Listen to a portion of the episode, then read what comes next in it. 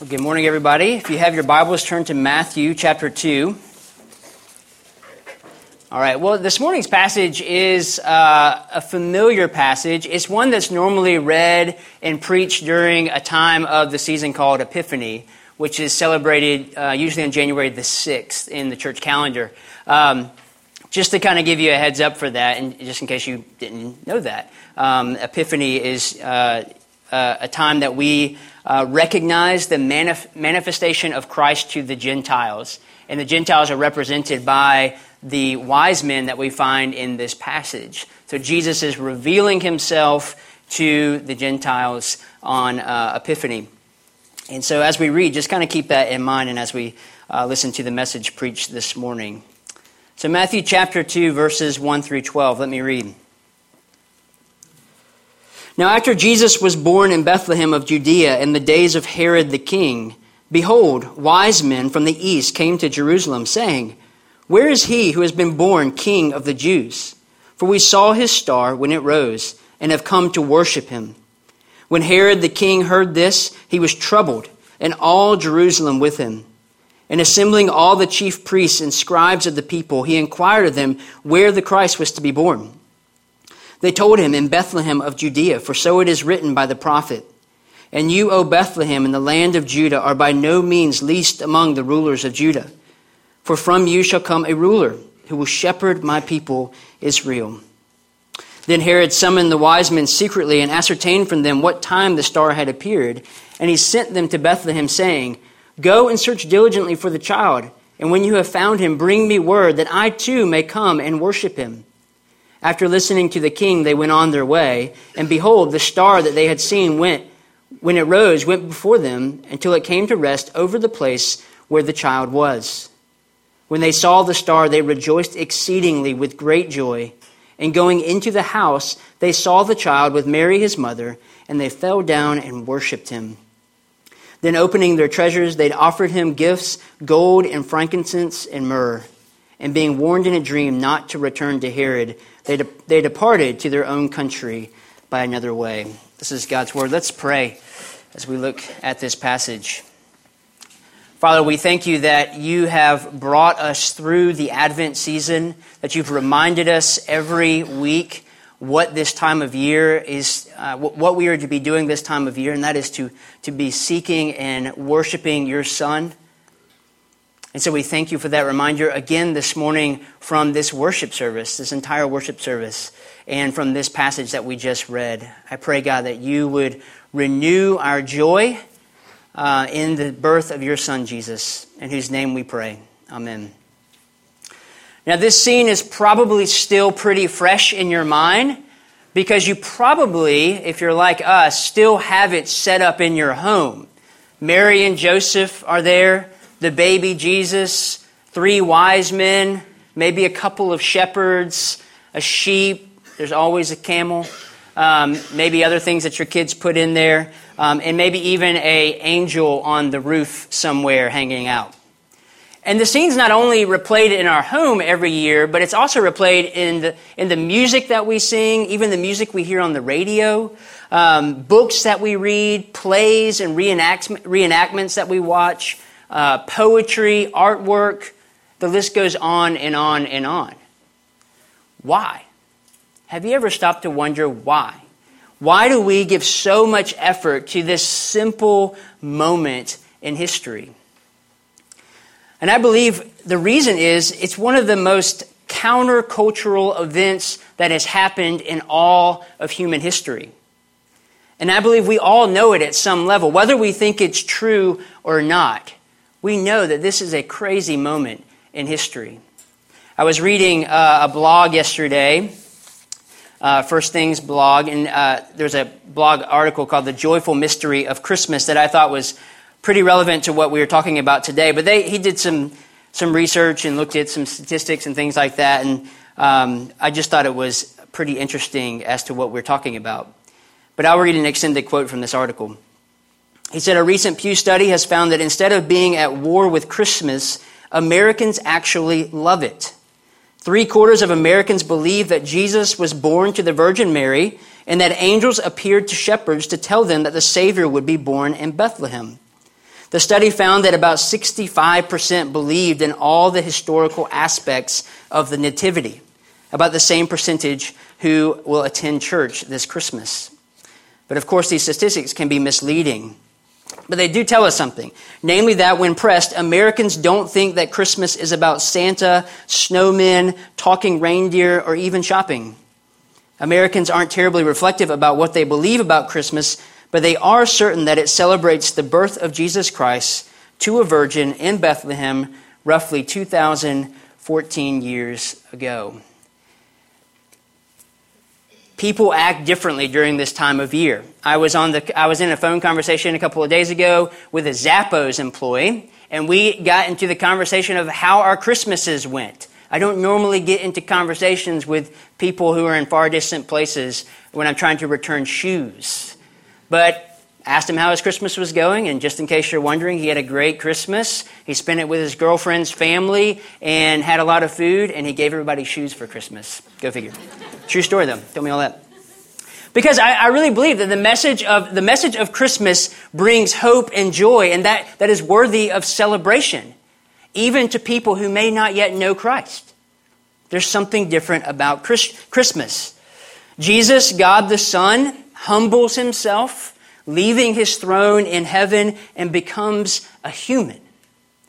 But not only does he become a human, he, come, he becomes one of the most vulnerable humans, a baby. So God the Son enters into, to, into our world in, in the exact same way that we do. He starts out the exact same way we do, as a helpless baby. But not only does he become a baby, he becomes a baby that is born into poverty and scandal, as we've learned over the past few weeks. He's born into a really vulnerable situation. He's definitely not born with a silver spoon in his mouth. And at first glance, this makes absolutely no sense. It makes no sense. Why would God, who's coming in to save the world, to rescue the world, do it like this? Well, he had to. He had to.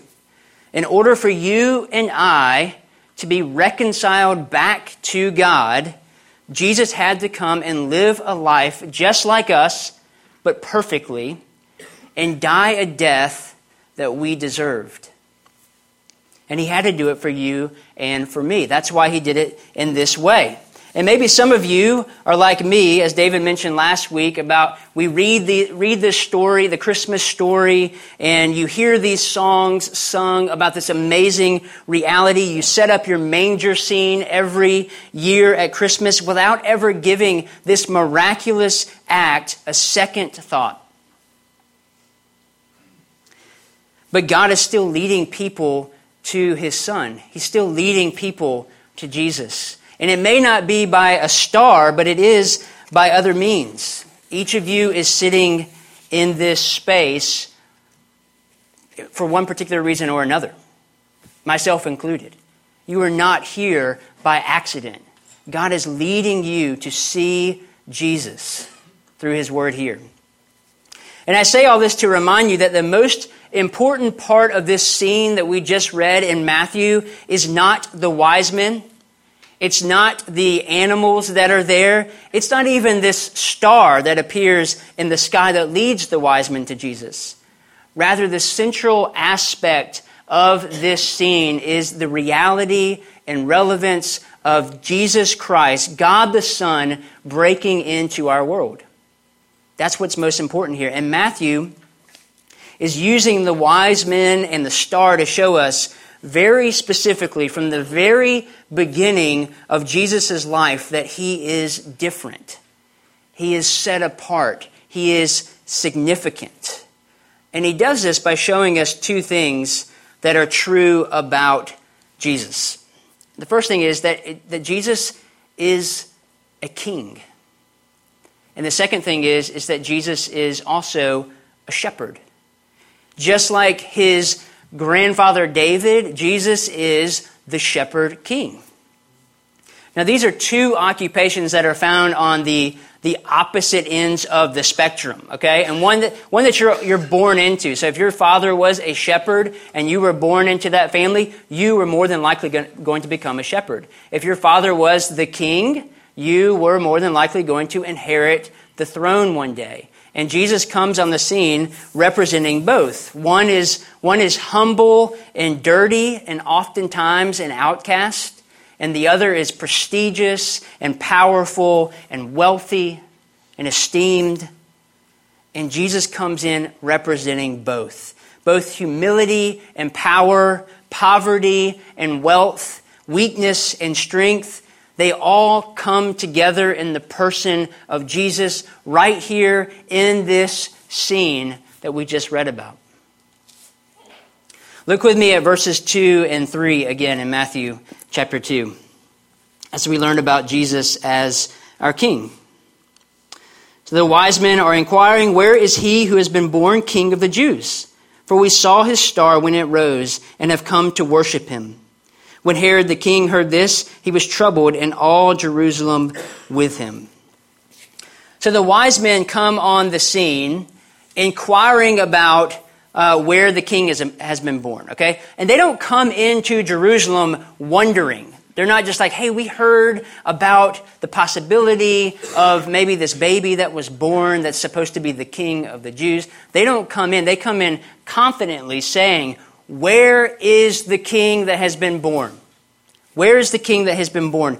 And we know this um, because they, they say they see the star they saw in the sky. They, they call it his star. We've seen his star. So there's a baby that has been born into royalty. There's a king that has been born. Now, we don't know much about the star here. Uh, if it was a, some people believe it was Halley's Comet. I don't know, maybe. Uh, we don't know if it was a planet or just a cluster of stars that caused it to be so bright and to stand out. Um, Numbers 24, 17 speaks of a star that will actually come out of Israel. There may be a slight parallel with Genesis 15:5 when, when God tells Moses to go out and count the stars to number his descendants. We don't know. But what we do know from our text is that God used this specific star for a specific purpose, and that was to lead these wise men to his son Jesus. That was the reason the star was there. No other reason than that. And these men were so persistent, persistent in their pursuit to find Jesus that there is no doubt that they were being led by something outside of themselves. They did not just wake up one morning and say, hey, you know what? There's a star in the sky. I think we should just go check it out and just kind of see what's going on. No, they were led by something outside of themselves because you don't, you don't seek Jesus out on your own endeavor. Jesus has to be moving in you in order for you to do that. And that's exactly what's happening here with these wise men as God is leading them to his son to worship him. Well, we know this because uh, they're following a star, so they're following this kind of phenomenon in the sky. But we also know this too in that they approach uh, King Herod. Okay, King Herod is the king of the land at this time, so they come into the land asking for the king. Where is this new king that has been born? They're not looking for King Herod. And just so you know, King Herod is the self proclaimed king of the Jews at this time. Okay? So when they come in asking for a new king of the Jews, this doesn't take a lot of uh, smarts to know that this was not the wisest move in the world. Okay? We know from historical accounts that King Herod was a power hungry tyrant who ruled by violence and intimidation. He was a very paranoid king. Okay? He thought people were going to come in and take his throne from him. He was so paranoid that he actually killed one of his wives and three of his sons because he thought they were going to take the throne from him. And Emperor Augustus said of King Herod, It is safer to be Herod's pig than to be Herod's son. So, the wise men coming in like that, we know that there was something beyond them that was leading them to Jesus in order for them to, to be that brave to bring this to the king. Other ways we see this baby acknowledged as king is through the, the posture of these wise men when meeting Jesus. Look with me at verses 9 through 11.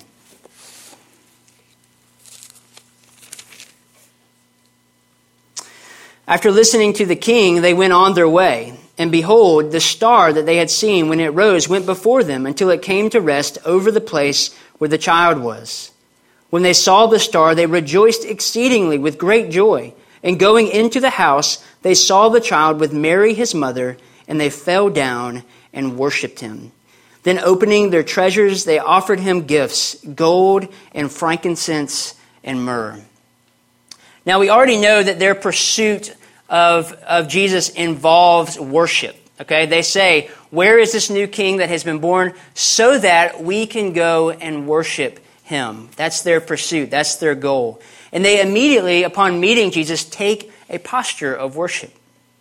Now, the verb here that's used for worship is, is not always used to indicate primary worship of God the Creator. This word is used throughout the Bible in just worshiping even human earthly kings as well. So we don't know um, how it's being used here, but what we do know for certain is that these that these men do recognize something significant, something different about the person of Jesus that causes them to immediately begin to worship him.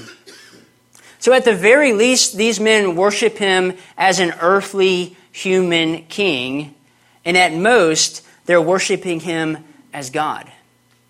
There's no in between here. They're acknowledging his, his, king, his kingly rule in some way or another. There's no doubt about that. Jesus is the king. Now, I want you to put yourself in, into the story here. This is about two years after Jesus is born. Um, and these men, these wise men that, that gather here at the home of Mary and Joseph, um, actually could have been upwards of about 14 wise men. Okay? Some of that is probably shocking to some of you right now because you're like, I have three wise men in my manger scene. What's going on? Well, your manger scene's a little wrong. So next year, you need to buy, that was a joke. Next year, you need to buy, you know, maybe three or four extra just to be on the safe side. Um, and also to put them way away from your manger scene because they're actually not visiting Jesus and Mary and Joseph in the manger here. Mary and Joseph actually have a home at this time, and they're visiting them in, in, the, in the home of, uh, of these people. Um, so you have all these servants, you have maybe 14 wise men. So you have a, a great crowd of people that have gathered at the humble home of, of Mary and Joseph. And they're seeking their son.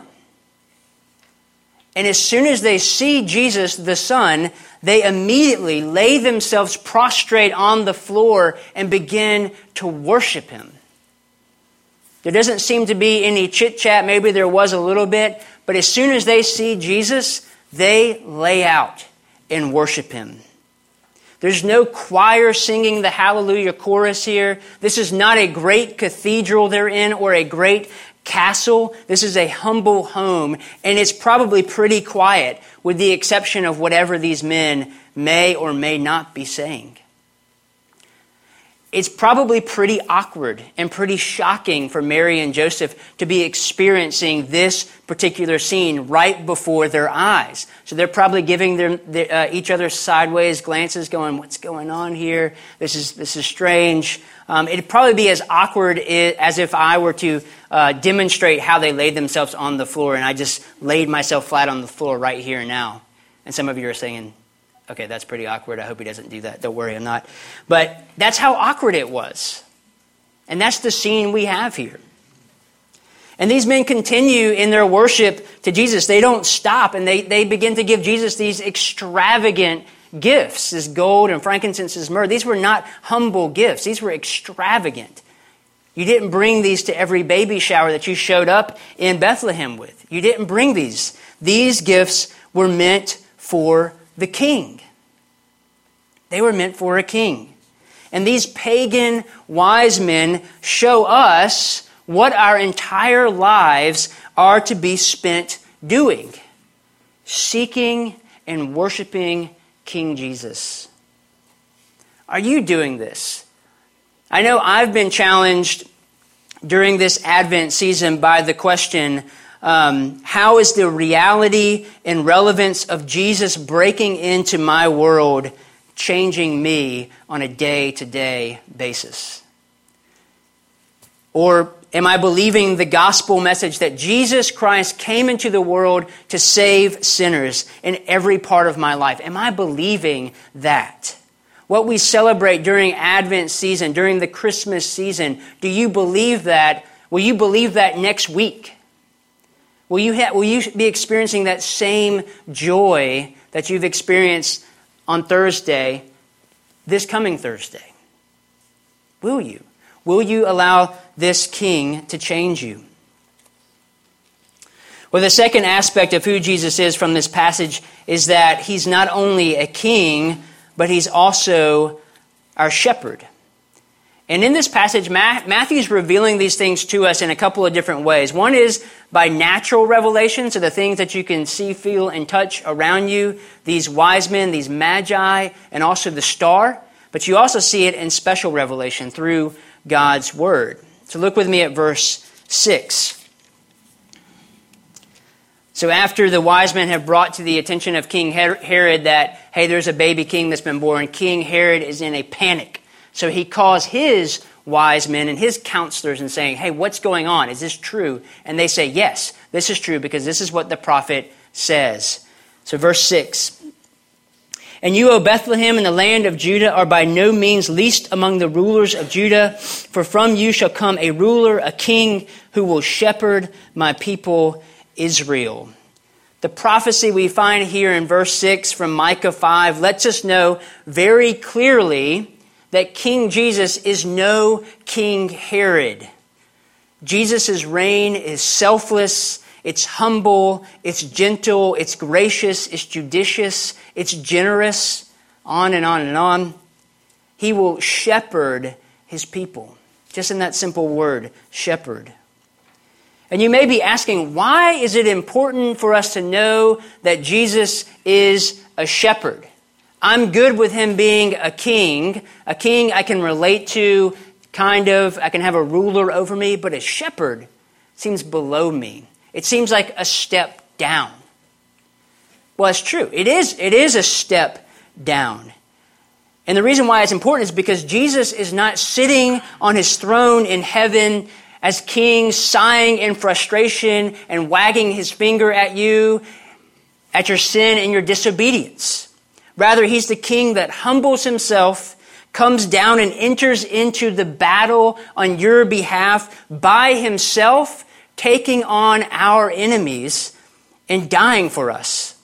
He's doing battle on the front lines for us as our shepherd king and he offers himself as the slain sheep, all for our benefit and for God's glory.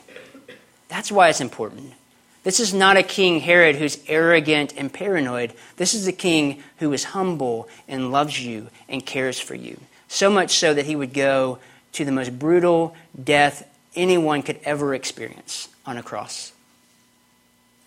Jesus, Jesus says in, in John's Gospel in John 10 11, I am the good shepherd. The good shepherd lays down his life for his sheep. And if you look with me just real quickly at Psalm 23, which I think is a really um, clear example of who Jesus is that we see in Psalm 23, and I just want to read it um, for us and then just say a, a couple of things about it. Because this is a description of our shepherd king. Psalm 23 The Lord is my shepherd, I shall not want. He makes me lie down in green pastures. He leads me beside still waters. He restores my soul. He leads me in paths of righteousness for his namesake. Even though I walk through the valley of the shadow of death, I will fear no evil, for you are with me. Your rod and your staff, they comfort me. You prepare a table before me in the presence of my enemies. You anoint my head with oil. My cup overflows. Surely goodness and mercy shall follow me all the days of my life, and I shall dwell in the house of the Lord forever.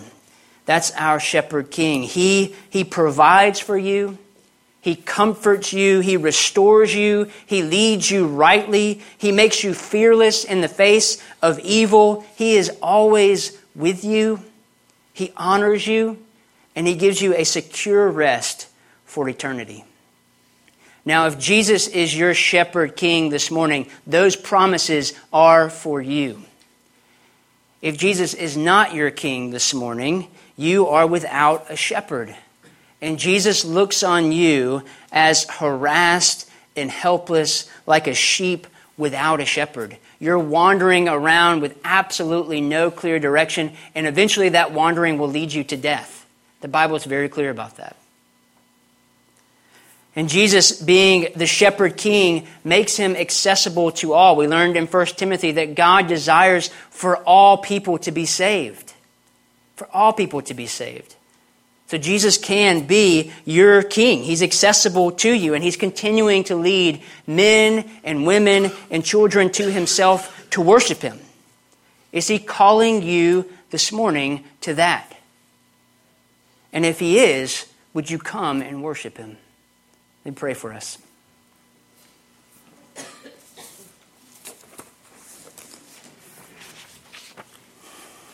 Father, we thank you so much that you remind us that we uh, have a king who is not only a reigning, ruling king, but a humble shepherd who humbled himself uh, to the point of becoming a human baby and humbling himself even more to becoming, to becoming our sacrifice on the cross for our sins. So we thank you so much that we are able to celebrate that at this church and over the Advent season. And I pray that even next week or, or tomorrow that we would continue to celebrate Jesus Christ coming into the world to save sinners. In his name we pray. Amen.